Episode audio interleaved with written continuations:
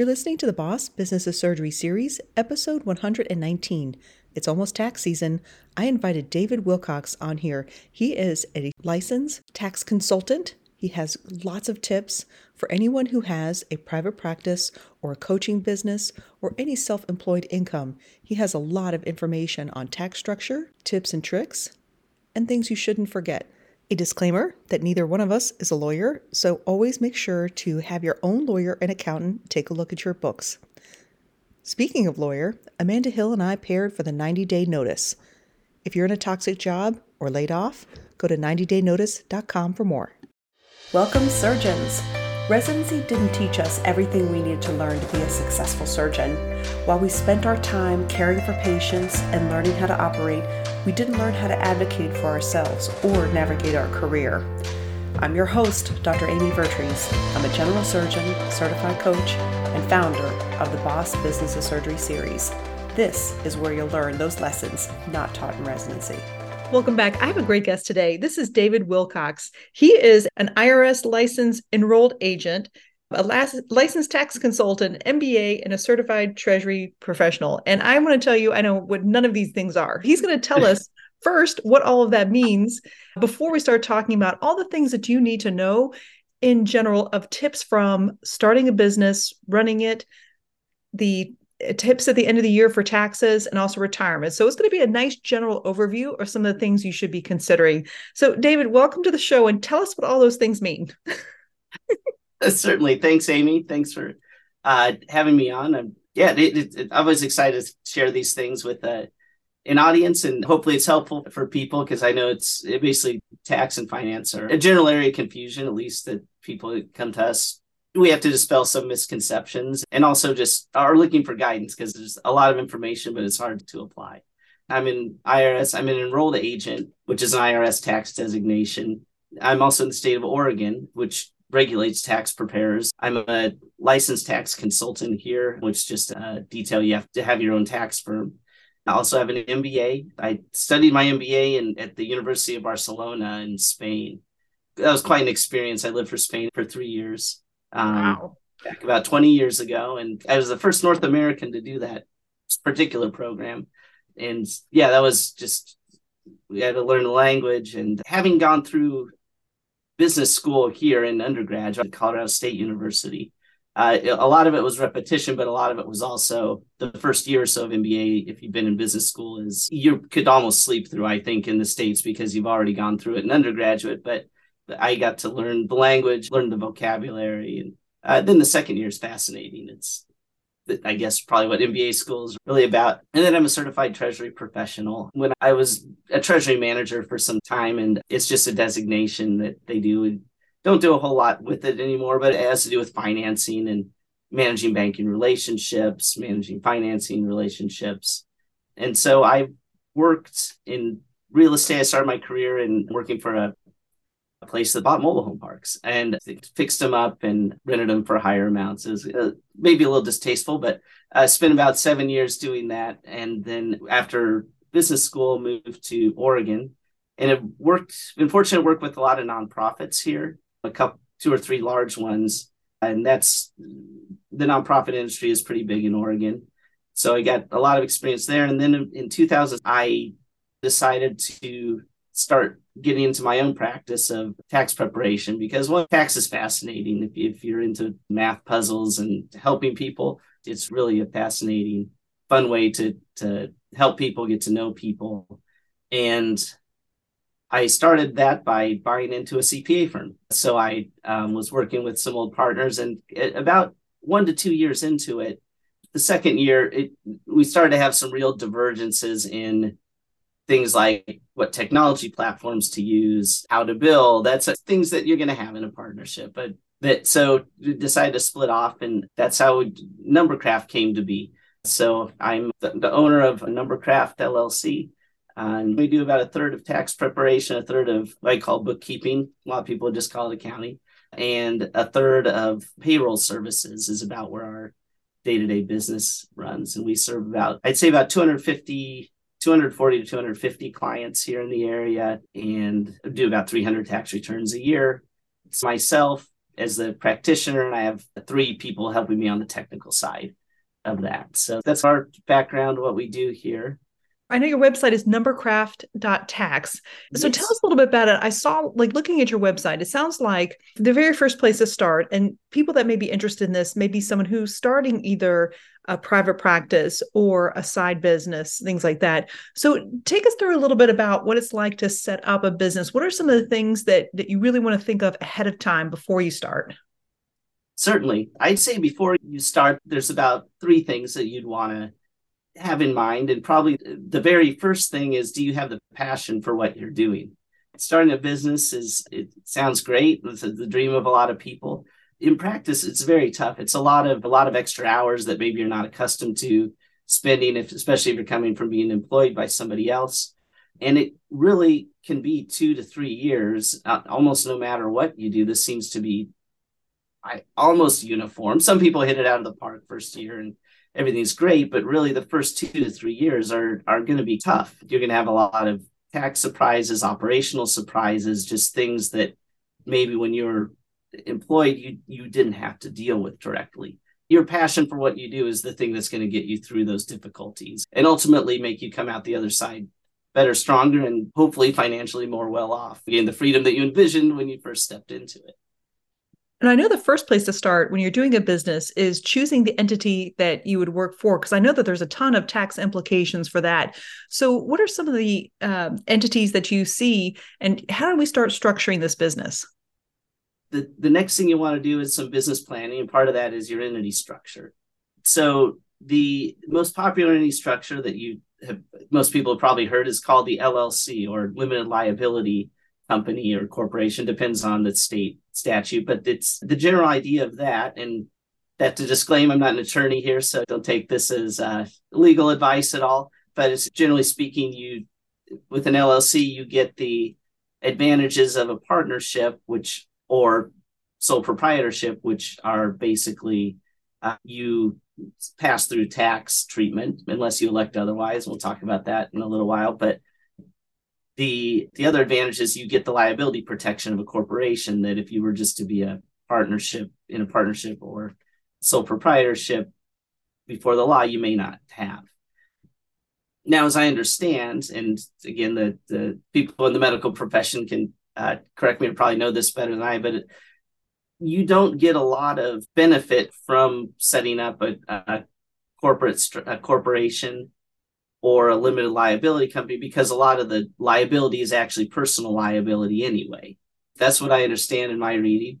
So a lot of this legal liability may might have some derivative benefits probably for the core of your business. I as I understand, it probably doesn't quite you're going to accomplish that through malpractice insurance. Uh, so your entity structure choice is a little different than the average person on the in other industries. But I completely so, agree with you yeah, sorry in order, I completely agree with you. I know that when it comes to the, your business structure, LLC, the limited liability corporation is a good way to do that. For like for a coach, my coaching business is an LLC, but if I were to open a medical practice, it would need to be PLLC, and I think that does depend on the state. Right. Neither one of us are lawyers, so between the two of us, we're still not a lawyer. So.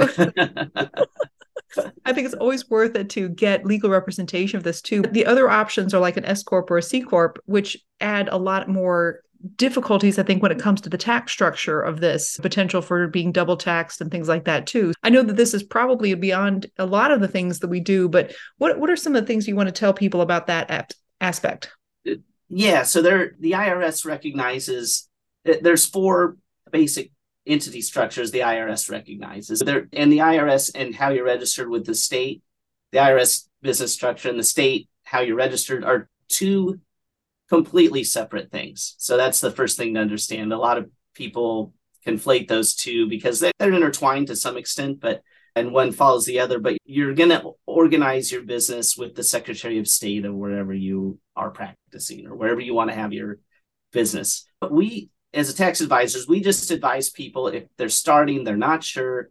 Usually, it's something they won't know. Just form an LLC. Form form your LLC if it's just you, single member if you have partners, talk to a lawyer, figure out how you want to structure that, get something in writing. If it's just yourself, it's still helpful to have things in writing. If you have partners who even if they're spouses, it, it's absolutely critical to get the business arrangement in writing somehow, something in, on paper, because you'll fight, you'll have disagreements as you go on in, in business, and you you you just have for everybody's protection, not just yours, but the, your partners. You'll want to have a written agreement. That's you'll want to make these decisions, but then you'll want to probably work with an attorney and either and register that LLC. Now, once you have the LLC, it's a common misconception to just jump to the LLC is this, that, and the other. The IRS actually doesn't have an LLC tax structure. There's no tax code for an LLC. They have a corporate tax code, they have an individual tax code, and they have a partnership tax code. And now in the corporate tax code, they also have what's called the S corporation. So if you don't tell the IRS anything different, if you form an LLC, that, that'll be the first step of the sec- go to the Secretary of State. Next, you'll need to uh, register an employer identification number, and that's just a unique identifier for your LLC. And then, like a social you, security number. Exactly. Yeah. EIN. Yeah. That's yeah. the best way to think of it. Yeah. And then, what you're going to want to you're going to need to tell the IRS what you want your LLC taxed as, and if you don't tell them anything, you default to being a sole proprietorship and putting on your Schedule C, which is a business income and loss for self employment on your personal return. Or if you have two or more partners, even if they're spouses, you're going to file that that's a partnership in the uh, IRS's eyes. Because again, they don't recognize it. They it's an LLC. You, you tell us you didn't tell us it's a business with two people. That's a partnership for us. Now, I might stop I'm going to mention the other two, but as I, the further we get into things and the more the tax law evolves, it's becoming less advantageous to be a C Corp or an S Corp. They might sound great on the surface, but a lot of the tax advantages, especially for medical practitioners who typically have the comparative salaries are fairly high, a lot of the advantages of the S Corp can't be had. So it's an unnecessary complication. Now, if you're another part of eh, line of business, it's still there's still some what we call self-employment tax arbitrage that you can do there, but that specifically for medical practitioners, again, you can run the gamut through these. You're probably going to be best off as a partnership or sole proprietorship, with very few exceptions for tax purposes, unless you're doing something beyond just a general practice facing the public. So, but we'll speak about quickly because there's an election you make with the IRS. Usually, the first year you're filing with tax return. If you can do it in a premeditated fashion, that's what they prefer. Most people don't do it until after the first year they realize, oh, I have a lot of tax liability here. I was not expecting. What can we do about it? You have to file. It's called Form 8832, and it's basically where you tell the IRS, hey, IRS, my LLC it's a corporation for tax purposes. And the IRS will be like, great, file a corporate tax return with the CIN. And then if you want to do an S Corp, which is the typical small business jump, you have to file a second election once it's once they recognize a corporation, there's a second election to make that corporation an S corporation. And that's form 2553. Um, some people just jump to 2553 and forget to do the corporate election if they have an LLC but it all circles back to if you're just out of the gate and you don't want to think about this, just form an LLC. You'll get some, you should get, even though professionally you might not get perfect liability protection, it's the typical way that lawyers will set things up so you get some sort of liability protection so long as you run your business through the LLC. There's a couple that you do need to set up a separate bank account for your business and to do that, you'll need these two elements the Secretary of State registration and the EIN. So that's the genesis for most people of their businesses. Let's get some segregation. And this is a stepping back again. You need to separate your finances between your personal finances and your business finances. Um, this is just critical for anybody from the outside looking at it. Is are you running a business or are you just a person doing whatever you want. And courts will cut through that very quickly if you don't have your finances uh, separate, segregated. I couldn't agree with you more. And a lot of this does come down to when you're setting up your business, is setting this up right the first time and having that mindset in place of this is me and this is my business. This is my money. This is my business's money. Because for one thing, it's just easier. And the second is just like you said, is like if you were to be audited, they're going to say, when are you acting like your business and when are you acting like yourself? Because we're confused. And if they're confused, it's probably going to cost you something. yeah. If, you, if they're confused, then it's, yeah, it's not good for you. So you want to have to have things clear. A couple things you want to do first before you get to this point, you'll hopefully have done some business planning. And what you'll want to do is basically say, okay, I'm stepping out on my own. How do I make money? Who pays me? How much? How what do I get paid for? What activity do I do to get paid? And then what are my what most people call overhead or supporting costs for that activity, which might be an office, might be software, might be administrative support, might be professional support. You're gonna have to form a business model and do some business planning and make sure that your plan will work, that you're ready to either yourself or have someone do on your behalf the services needed to generate the revenue needed to not only pay your overhead costs, but also to provide the return, provide your salary, provide what you expect to make out of the business. And the only way you're going to know if your business plan is working is by having some solid accounting in place. And the accounting has a few elements. For uh, the base level for IRS purposes is you just need you there if you get audited they're going to come in and say all right what where's your bank where are your bank statements? Here are the deposits. Show me where these deposits go on your tax return or your business's tax return. And then beyond that you have to prove that your expenses were a any expenses you've claimed as deductions were either A, reasonable, and B, necessary for you to do your revenue generating activity. That reasonable and necessary is a very, I think it's more and more important because there's a pretty broad range of what can be reasonable and necessary depending on what business you're in. But in any case, you're going to have to substantiate that expense. And the only way you do that is through a, a good accounting. And by accounting, we mean bank reconciliations done in a visible accounting system. Most people use a uh, QuickBooks Online, and that's probably the minimum I would recommend. There's a free one called Wave Apps that if you have a simple business and you, it, it's just not quite as fluid. The Wave Apps is not not it, it's not quite it's free, but it's not quite as nice as a QuickBooks Online. And also the accounting community who will you'll likely be reaching out to support works all quite a bit in QuickBooks Online. Most practitioners will. So it'll facilitate you finding an accountant to help with these things. I think this is a really good place to stop and make sure that people understand the difference in how you get paid and just in general, like how your money flows. So if you're a W 2 employee, you work a certain number of hours or a salary and you get an amount of money, and then the government takes some taxes out of it, and that is what you get and there's only a certain number of deductions that you can do from that. So you basically can't leverage a lot of things you do against your income that you're making. So your take home is going to be what you make minus your expenses including tax or expenses meaning specifically taxes maybe some ira stuff things like that and or 401k and then that's what you get and that's about it. Now the difference between that and someone that has an LLC is that the way you get paid is you have income, then you minus your expenses, then you're taxed. Is that kind of like a basic idea?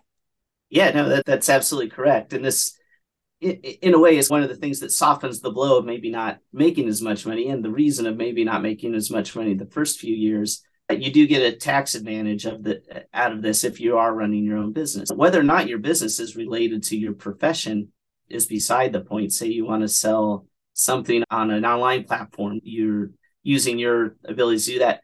Everything you do that's trying to generate revenue, you can put whether or not you have a business. So that's going to go on your schedule C. But the big difference into how you flipping into how you get paid, if you're a W 2 employee, your taxes for the most part are covered for you or con- contemplated, hopefully, in your tax withholding. Your employer's paying one half of your Social Security and Medicare tax, and you're getting withheld the other part. But once you do it on your own, you're going to pay a whole 15.3% or so of that. You're withheld out of your salary is typically 6.7.65%. And then your state, if you have state income tax where you are, and your federal income tax hopefully will be withheld against that. So when you get that W 2 form, you're going to put it in the tax software. You're going to get some limited deductions, like you're thinking, Amy. And the, the standard deduction is so high now that I think we've been doing some CP late. I think it's something like 90% of people take the standard deduction at this point, uh, especially if, if you have low interest on your mortgage. And then if you have a high state income tax, that's been capped at $10,000 for years, which is really frustrating for people in higher tax states. So that throws most people under that if you get a W 2. If you have your own business, you can control some of that. So this is one thing you get is uh, a certain level of control. So instead of your employer paying you via W two, you're getting paid directly by customers, and those however you set up those relationships, you're going to deposit money into your business bank account, and you've got to pay your expenses, but what comes out on the other end should be what your net income is. Now, I recommend when people start, set about 30 to 40% of that aside, depending on where you live, because that's going to go to some sort of tax. Whether or not you've decided your tax structure is great, but as your net income, what you take and what you hopefully set up some sort of draw system to where, okay, I'm taking out this much money to pay myself. I wouldn't set up payroll for yourself right away for a few reasons, but in, unless you're in a corporate structure, you have to. But you you don't want to set up payroll for yourself. You may need to for employees. You'll probably you will need to if you have employees who you're paying via payroll. There's a whole other side we could get into whether to have employees or contractors working for you as a small business person. But that's we'll leave that subject for another time for other people. I completely to, agree with you. I think the biggest mistake that we make is still thinking like W two employees when you start a business. And the two most common things that I see is one is that you forget about taxes because we think, oh, I got this money, and we think that's the end result, like we get in our paycheck. But we forget that the taxes are automatically taken out. So if you're not setting aside that amount for taxes, you are going to be in a big shock at the end of the year if you're doing really well in your business and substantially right. High because we really just don't think about the amount that we're taxed. And the second is not considering all the things that could be used to decrease your taxable income, like all the expenses. What are the main classes that people can use to deduct from their business that, especially those things that you haven't really thought much about? Obviously, reasonable and necessary are the two criteria. But if you want a good classification, just Google a Schedule C on your 1040. That will give you the middle section of the Schedule C form gives you this for the most part this is what all the tax forms are going to have. It's advertising promotion supplies office expenses where you can stuff a lot of things uh, dues and subscriptions. Then there's a line at the end that says other. And other is anything you can't adequately describe that will flow to another schedule where you're like say you want to say medical supplies or you not just call it supplies I, I encourage people to try and fit it into the one of the categories that the IRS has laid out. It's just less room for scrutiny, but you'll have repairs and maintenance, rent. They just they're just trying to broadly classify these things. And chances are 90% of your expenses are going to fit into something there. And if you don't know, now the other thing, this aside, but you're going to have gross revenue. And the one sin from the IRS is the, the biggest sin from the IRS's perspective is underreporting your revenue. It's absolutely critical that every dollar you earn that minimally comes into your bank account. And some of that, sometimes that'll be a net of some other revenue concept. So you're going to want to put every dollar you earn as gross revenue on this. I'll stick with the Schedule C form as the example, but it's uniform across all of it the tax forms for an operating business. And then you'll have cost of goods sold. And then cost of goods sold is this broad, constitutionally protected category of um, expenditures that it's literally, I'm buying this from somebody else to sell to my customers. And that, that so you're, there's two concepts of revenue. The first is gross, which is every dollar that hits your bank account. The second is net revenue, which is that gross revenue less what we call cost of goods sold or just things you bought to sell to other people or in some cases services you contract to provide to other people and you're just you're taking a margin on that. It but it's broad and it's constitutionally protected. If you can justify things into cost of goods sold typically that's a little better a little more understandable through the irs's lens. The the middle category which is what most people look at and talking about deductions again it's starting with advertising, rent, meals and entertainment is a whole other thing you want to a lot of systems still call it meals and entertainment. They did away with entertainment. You can't write off season tickets to whatever sports team you have. It's down to meals at this point. So a lot of people just moved entertainment into advertising or promotion. That's a kind of a trick they've used to get around that. We'll see how it holds up. The IRS hasn't been doing a lot of audits lately. But but yeah, you'll want to fit your other expenses in one of these other general deduction categories. And that from the IRS's eyes, they're granting you deductions. So that's it's an important distinction what you consider cost of goods sold in your business and what you consider deductions. But cost of goods sold is a little more sacred in terms of you're deducting this because this is an obvious business cost. The others are their support costs. They support your business. They need to be reasonable and necessary. So those are the broad categories. Would that be like if you had, I don't know, like a plastic surgeon and the cost of a good soul would be like, I buy Botox, but then I sell it for this amount.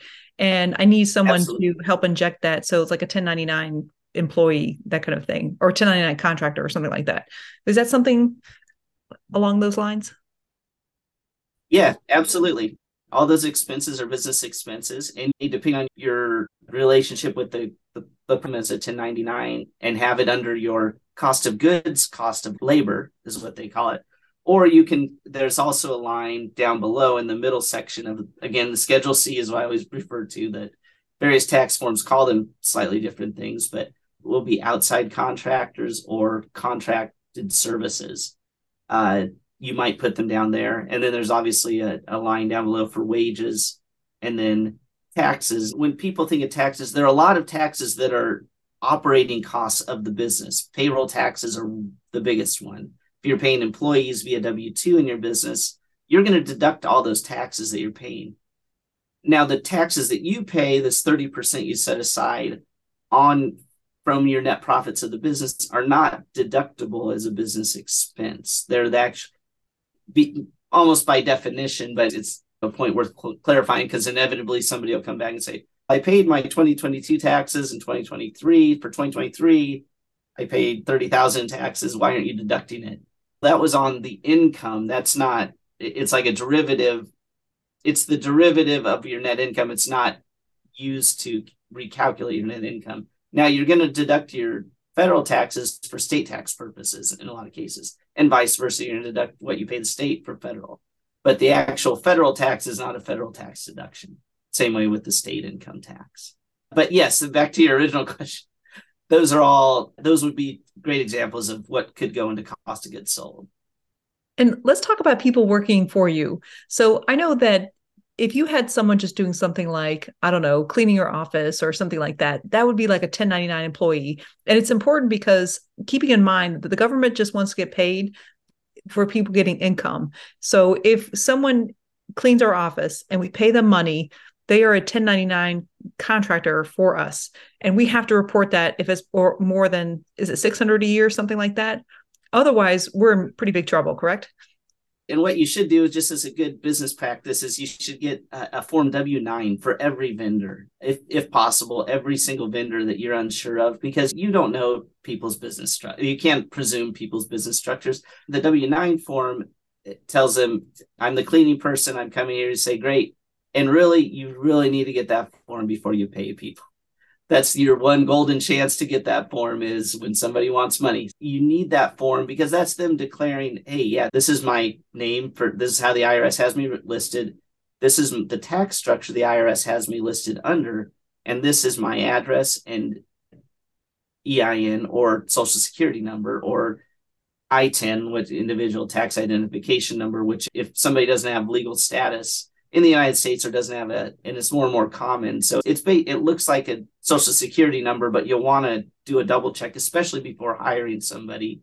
You'll want to have them go through that. It's a form called I nine, which is basically what we all fill out when we work for somebody else, saying I have the legal right to work in the United States.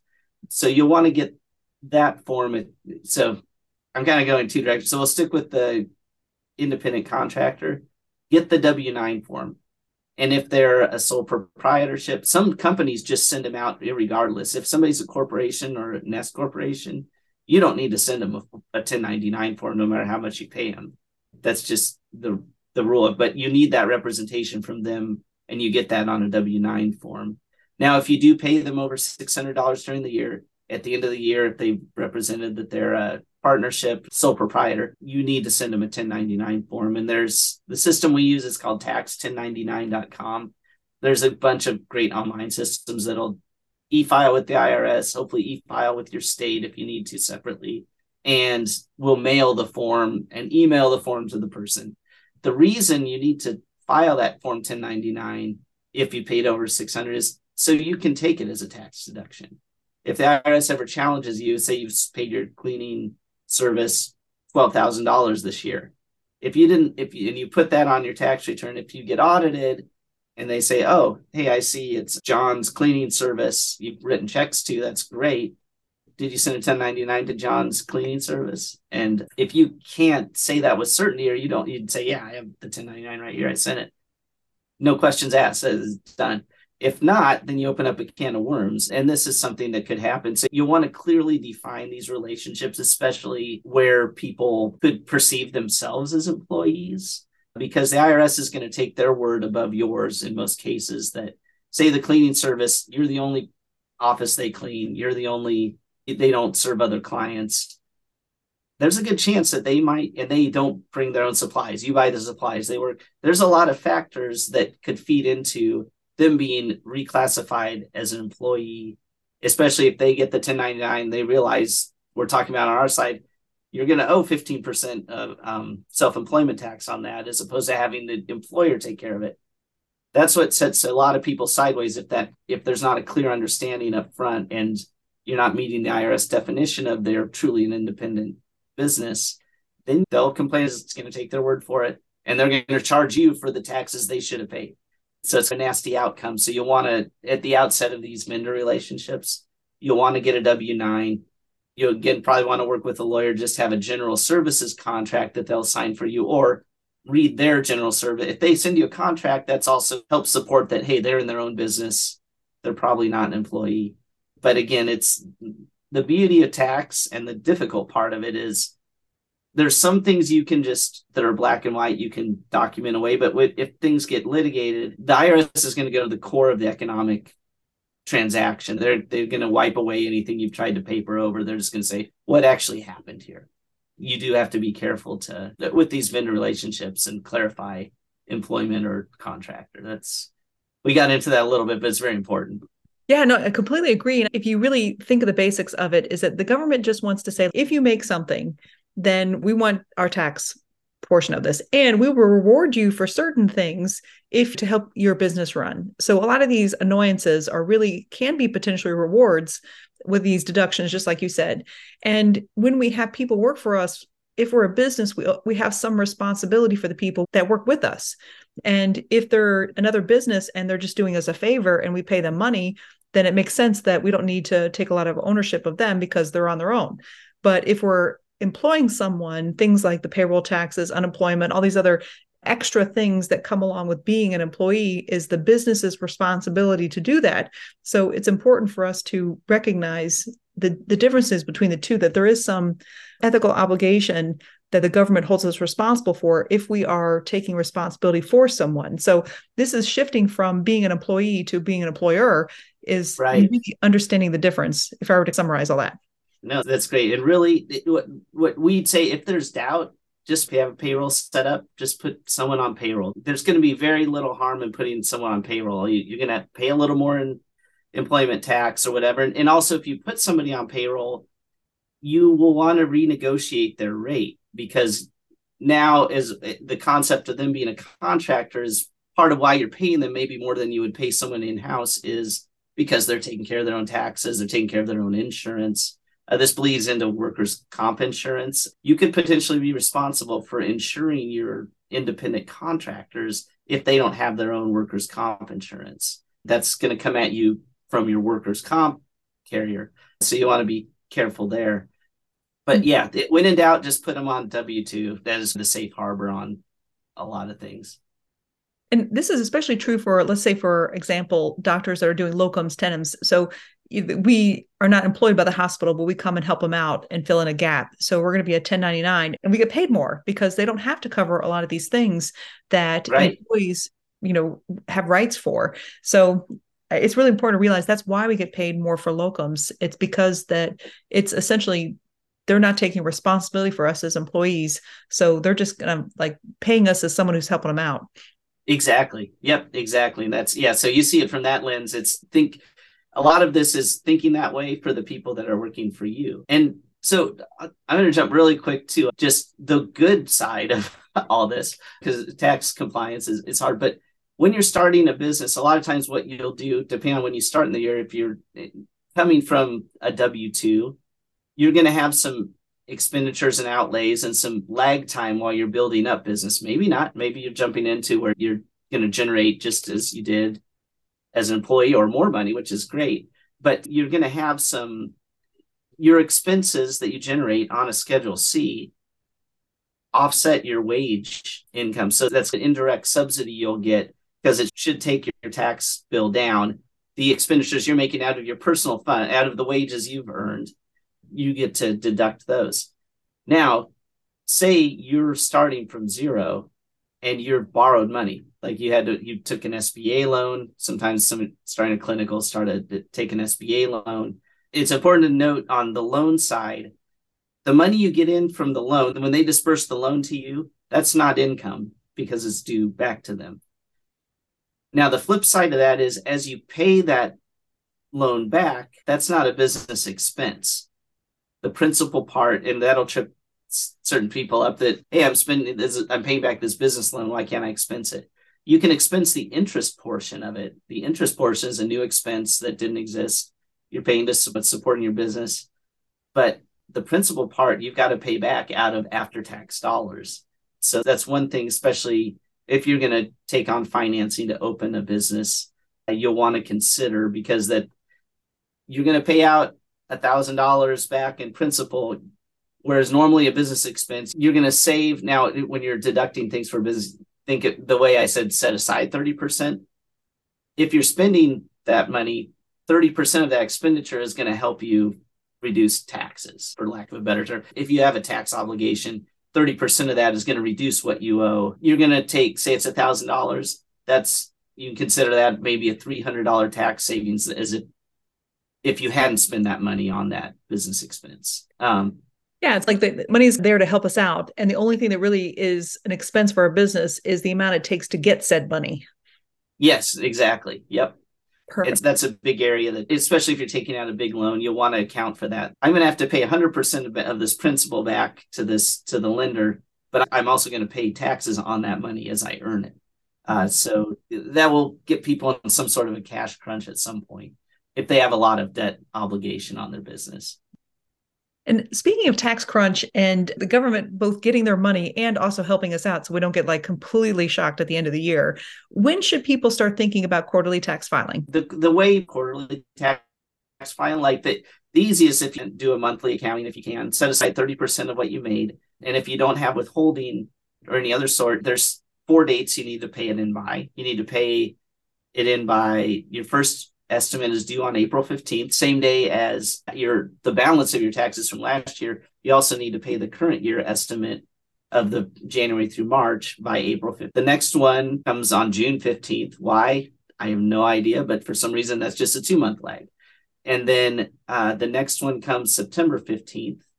And so you pay three months after, you're going to pay your third quarter estimate. Again, that's just they just drop that month but then you get that month back at the end. So your last one for 2023 your last data pay and estimates is january 15th now i think this year it's actually maybe a little later because of the way the weekends fall but those are the general due dates. So again it's april 15th june 15th september 15th and january 15th and There's a book called Profit First that even recommends having a separate account just for taxes. So you basically just write a check to that account as if you're paying each month as you go along, because it really can be quite a shock if you're not accounting for it.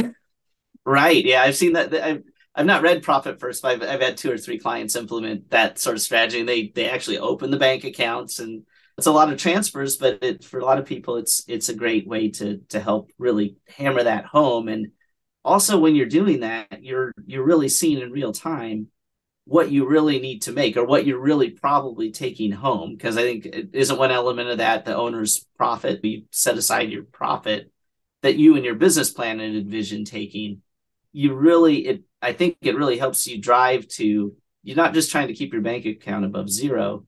You went into business because you wanted to make more money. You were going to take more risk because you thought there was reward for it. So you want to codify that in your day-to-day operations and that I think that profit first methodology is a good one, especially for someone who maybe is scared of finances or doesn't understand finances well. It's just this is just what you do. And you'll see your crunches really quickly. You'll see it forces you to manage cash flow pretty tightly, which is really important when you're starting a business. And let's think of those people that work for us now. So now we've decided to have employees. When should we go for a payroll company? And tell me like some considerations for that. Yeah, I would probably out of the gate engage a payroll company. It's, payroll tax is completely separate from income tax. That's uh, the one thing. It, it's intertwined to some extent, but from a compliance perspective, it's completely separate from income tax. It's the government's main revenue generator. So they're going to go after you quite a bit more aggressively on a payroll tax deficit than, than income tax. They'll get aggressive after time, but payroll taxes are the lifeblood of the government. So they will come after you very quickly. And they're very complex. They're very hard to handle on your own. So I would always recommend having a service do it. Whatever it's a commoditized thing right now, and it's worth every penny of it to have someone take that on. What that service is going to do is you're going to put in the hours, how much you want to pay them, and then they'll it'll spit out this net income and the pay stub and all that. And some good solid ones are ADP, Square, has a really good on their point of sale system. They have a really nice uh, payroll module where employees can type in their hours and that clients have a lot of success with that. QuickBooks Online has a payroll module that you can use, and then there's Paychex, among others. There's a lot of them. Use them. Use one because it they'll make sure you're paying those on time. Those are due. In some cases, they're due within two or three days of you paying the person that the money that the, Social Security, Medicare, and in, in federal tax withholdings. And then there's, depending on the state you're in, there's going to be a myriad of state obligations as well. You just want the payroll company doing that. You don't want to think of that. And you don't want to take chances with it. And you, if you've got to prioritize payments, pay the, your payroll taxes first. They typically come due the 15th of the following month, but you really need to set those aside. And the payroll system will do this for you say you're going to pay someone five thousand dollars, the pay you're going to put that through. You're probably going to that that five thousand dollars you're paying your employee is going to generate something like it, it's going to cost the business fifty five hundred because of the employer side of those taxes. So you're going to pay someone five thousand. You're going to the business between what they owe the employee and in payroll taxes is going to go owe fifty five hundred.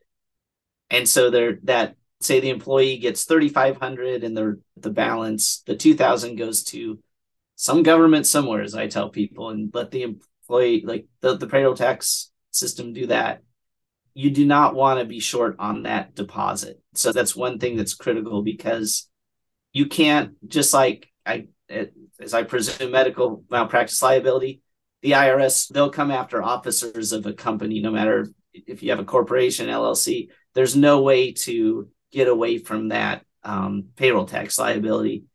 And one thing to consider if you're a signer on a business bank account, you're the person liable for that payroll tax liability. They don't care what name is on that bank account. There's no way to shield yourself personally from that liability. So you just want to make sure it's paid, it's never behind. And another company to definitely hire if you're going to do medicine is a billing company. And because a lot of these things too complex, and we won't belabor some of those things because I really think it's most important just to recognize there's certain things worth paying for payroll yes. And billing, because you can do all the work in the world. And if you do not have an effective coder who determines what you get paid or determines how you document this, and a biller who submits it accurately and on time, and uh, also follows up on denials, you're all that work you've done is for nothing. This is not something that you want to dabble in or do yourself because you want to work in your zone of genius of you making the money and then you hire the people. And this is the thing is like when we start a business, if you accept things like a private practice or a side business, you have now become responsible for all the things that happen in your business. You're now the CEO of your business, whether it's small or large. And when you start inviting people into your world, you have to really understand what they're doing and what your responsibility to them is. And when you can offload responsibility, when you can't. And at Biller and a coder, it's a great way to offload some responsibility and to find someone who's reputable. And I know we've had a couple of people on the podcast that are billers. You really want to make sure that someone knows what they're doing because this is another one of those things that you can get to a lot of trouble. One, not getting paid, that's really annoying. Or two, really get into some trouble with that aspect. Oh, absolutely. Yeah. It, it, and this goes for any business where you want to make sure your systems are tight and you understand them, how they're working well. Is your revenue, whatever generates revenue. However, you know what you're doing in your mind to generate revenue, but you need to make sure the invoicing, or in this case, billing and coding, it's it's absolutely critical in um, the medical arena. It's and part of that is you're going to wait a long time to get paid and i as i understand you're going to bill one rate and you're by the time it goes through the grinder on the insurance company or whoever's ultimately paying that bill side you're going to get a certain markdown perhaps on they're going to denials i think maybe is that what you're getting at? Yeah. Or, um, yeah. So you just you need to set aside time i think uh, someone was you need to set aside time to make sure you understand what's going on the revenue side. Right. Um, it's easy, I think, to just at the end of the day, uh, just say, okay, I've got somebody doing that and they're taking care of it. Uh, you really want to set up some sort of quality assurance on in on your own so you understand what's happening mm-hmm. because it's going to serve as a feedback loop like you if certain things you're doing aren't getting paid for anymore or some company changes the policy you're not getting paid you need to know that immediately and make changes in your practice if possible because because some of it could be a just torpedo a lot of things. So yes. I I don't know in and out, but you do want to outsource this, but you also need to have a, enough of an understanding to keep those people honest and also a dialogue with them to understand what what might be going wrong because you're delayed getting paid enough and i'd say between 30 and 120 days or depending on who's paying what and how much work yeah. it needs to go through. So you're carrying those costs in the meantime. Um, Completely agree. And the this is when the CEO mindset comes into play. If you're a W two employee, it's up to the employer to figure out how to collect money. Now, you should care about this because if that business folds and you're an employee, then you're going to be dealing with the consequences of them not managing it well. So one is being aware of it's helpful anyway. But when you become the owner of your business or under practice management company or something like that, you are directly responsible for what's actually happening with that company. If you hire reputable, you're in luck, but I've hired reputable companies and other things and they've gone bankrupt. So you never yep. know. Like you really have to know what's going on in your business and you don't have to do everything in your business. That's different. I definitely like when I've reached embracing the idea of CEO of your business, which is I want reports. I want people to tell me what's going on. I don't have to know the details, but every single time I learn a little bit more each time and I get a little bit more knowledgeable. I'm still not doing it, but I'm responsible for it. And that's a big difference. Yeah, there's a cycle. It, back in MBA school, we we did a, a bit of a study, but there there's a reason that I guess Hong Kong and Singapore uh, used to be incredibly corrupt places. And obviously today they're, I don't know, Hong Kong, but Singapore is seen as the best place to do business, really clean, everything's on point. The way they, the authorities, I guess if you say that the way the authorities cleaned these things up was to not go after the big corrupt people. They, it's, they did visible things like the no littering, no jaywalking. They made enforcement of laws visible at a street level for everybody to see. And then that had the effect of saying, wow, if they're on top of this, imagine what they're going after on the big corrupt side. So. If mm-hmm. as a CEO, your time, you don't have many resources, but you'll want to know just enough to keep the the experts you've hired honest. You want to ask certain questions like what? And this is why Pete, as an accountant, you'll go crazy like that's five dollars off. Yeah, it's five dollars. I don't care. But if you're as the business owner, if you're asking, hey, why is this off? This doesn't make sense to me. That from being a tax practitioner and account, that kind of puts us on alert. Hey, great, this person's actually looking at these reports. They want to understand them. And B, it as a service provider, it makes you better. It, it, it will keep them and the, the irony is, as CEO, you might not know anything about that line item. You, you'll just all you have to do is notice that it's slightly off and, to, and receive an explanation. But that somehow creating that dynamic kind of raises, I guess I'd say it raises the level of service you get. You might annoy your service provider a little bit, so you don't want to aggravate them. Yeah. But at the same time, it's just going after little things, even if you don't have to understand the details, the ins and outs, but you from having a business plan, you'll know where you want to get, you'll know the grand concepts. Um, you can't every day talk about grand concepts, but you can every day be like, why is this expense missing? Or I don't see where's this expense? Or just have a few questions that you can pick out to ask your service provider that show them you're paying attention, you're interested, because otherwise, if you don't, everyone just flops along and then your ship might be falling apart. You might not the service provider might not want to tell you, or, or even if they're, or they might not be aware. Um, I completely you know? agree. And I'm under a practice management company and they were actually very kind to meet with us every month when the the things came out. And I'm like, what's this? What's that? And I had to really wrap my head around asking dumb questions and then patting my head and saying, oh gosh, not her again. But after a while, I became more knowledgeable and they knew I was checking. And I know yeah. that really helped both our relationship, but my knowledge and them recognizing that this is a practice we're going to have to pay attention to. Yeah, it's how you get attention. And it's, yeah, you, you might feel like you're being annoying, like you want to be nice, you don't want to be bothering, but uh, I think you have a responsibility to watch your own accounts, yeah. basically. I think it's a really important practice. However, you do it, however, you manage to get that. Yeah, make some noise. so when we think of our retirement planning, investment planning, and things like that, what are the advantage of having your own LLC, things like that? Because I now know that you're taking the responsibility of an employer. So you also get some benefits of having some of your own tax sheltered things. And what can you do as an LLC? And does that compromise what you can do individually? Does that make sense? Yeah, absolutely. Now, when you have a great growing business, it's running well, time will go on and you'll want to retire or you'll want to make sure you hopefully you're doing this for some sort of financial independence and you have a i guess what i call an exit plan or some sort of way to when you're not the main service provider do you want to stay involved do you want to so there's a few facets of this but the concretely on the tax side depending on the size of your practice and what you want to do for your employees you'll have a whole series of questions or thought process between do you want to offer your employees benefits? Do you, do you want retirement plan to be part of that benefit? Because as an individual practitioner, really that question first starts Do I have employees?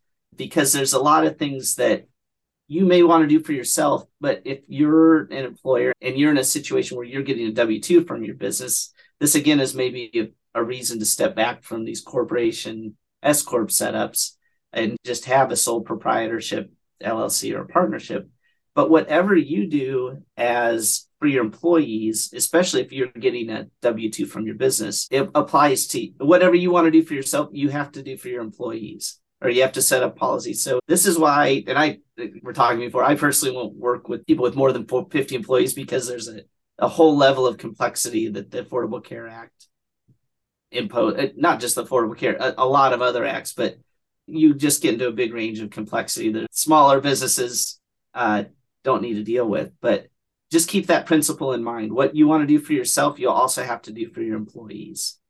Now, if you keep it like your employees separate and you're just a, a partner, you don't get a W 2 from your uh, business, then you have a, a, separate set of questions. And it's a question that every every person has. Now, as a, a W 2, you have the option of putting money into a traditional IRA. That's a base level of retirement planning. It's been around for years. And a traditional IRA is where you fund an account, a brokerage account that's designated with a custodian as a traditional IRA.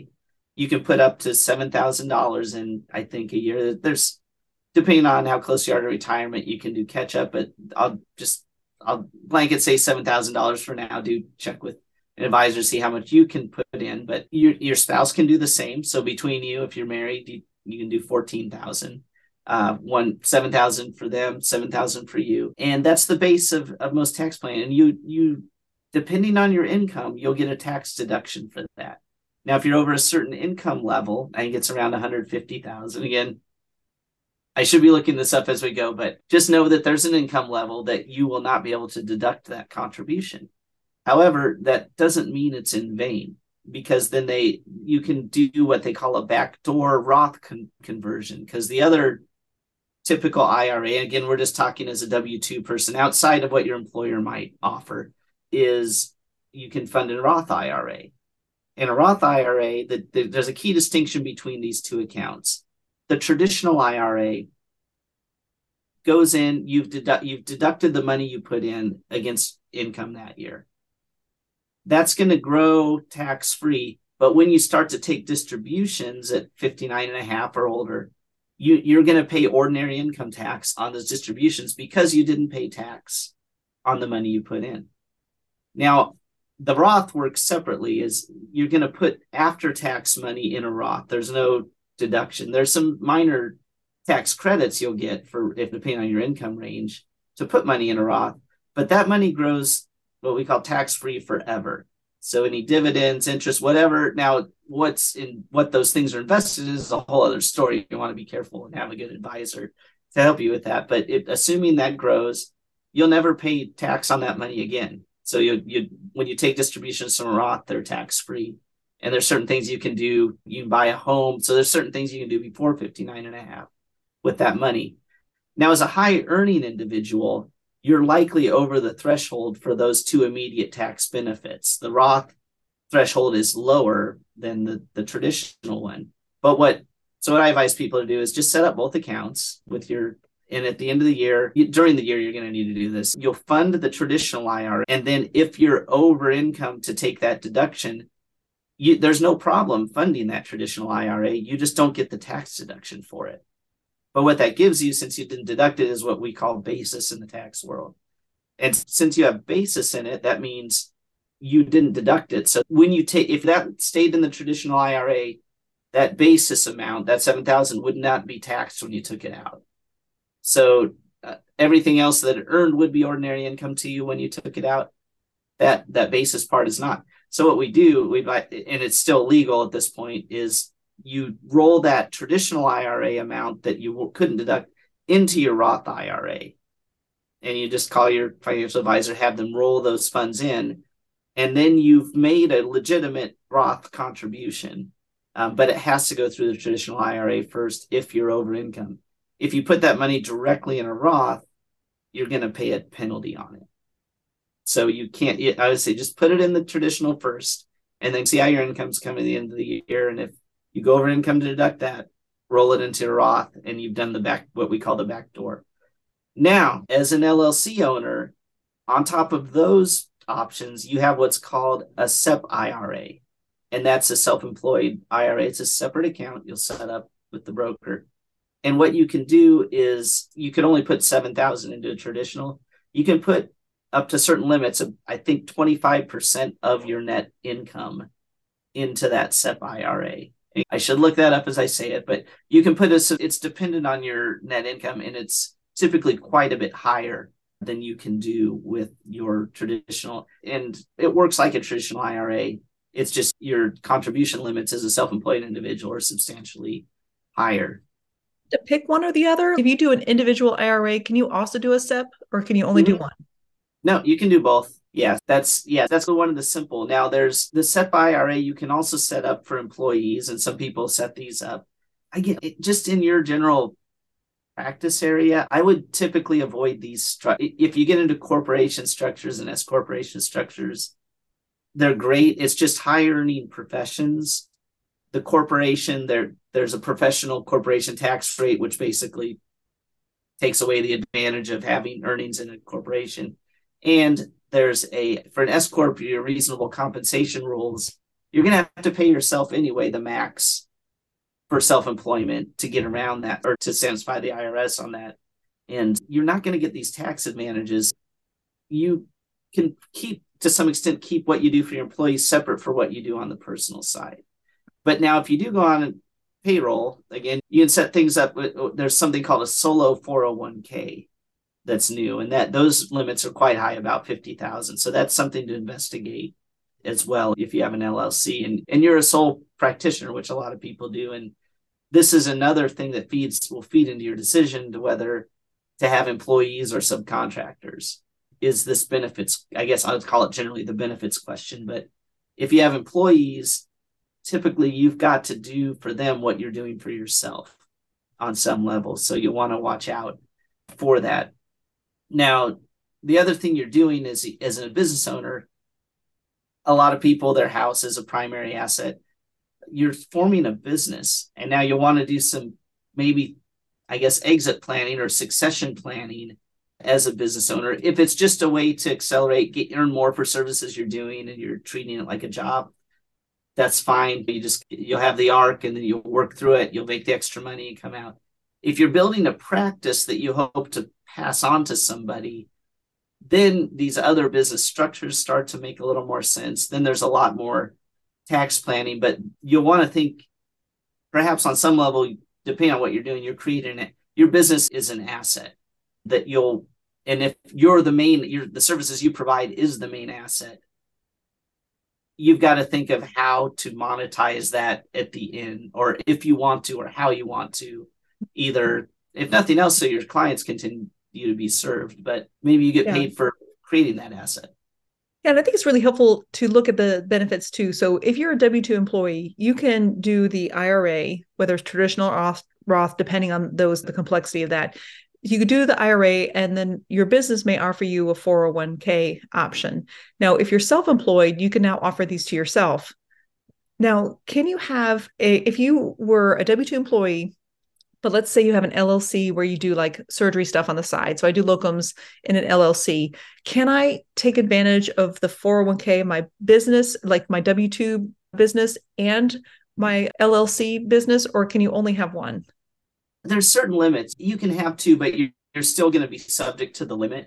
So what some people do is they'll change jobs. They're not some high earners say in tech, I see it like they'll max out their 401k in four months. Like the, the 401k has a hard limit as employee.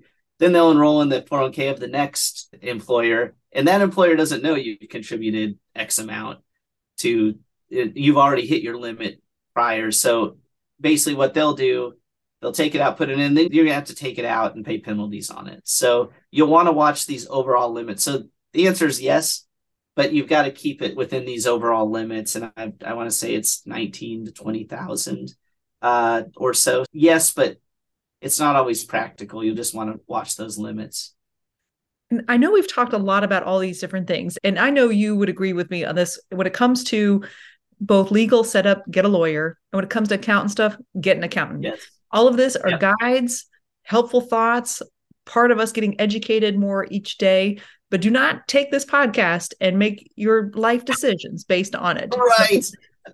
yes. Couldn't agree more. Do your own research. It's your life. It's your uh, practice. It's and it's ultimately up to you to make uh, decisions. So yeah, you always got to get to make a disclaimer. A, a professional will ask good questions, and you'll want to be organized for professionals. Obviously, as you hope people clients come to you with some sort of organization or idea of what they want but yes, yeah, do your own research. Don't just watch TikTok videos. Find a local practitioner in your area who knows local law, local tax law, because a lot of this is very localized. And tax is an area of constant change. A lot of it we'll see in headlines, but a lot of it's under the surface and not so obvious. They're starting to sunset a lot of provisions of tax laws that they enacted over the last three to five years. It's constantly changing, and everybody's, once you step out of the W 2 realm, especially, but even people with just W 2s, there's a lot of things you get into with family situations, dependents that you'll just want to make sure your tax practitioner understands or has a method to gather the information.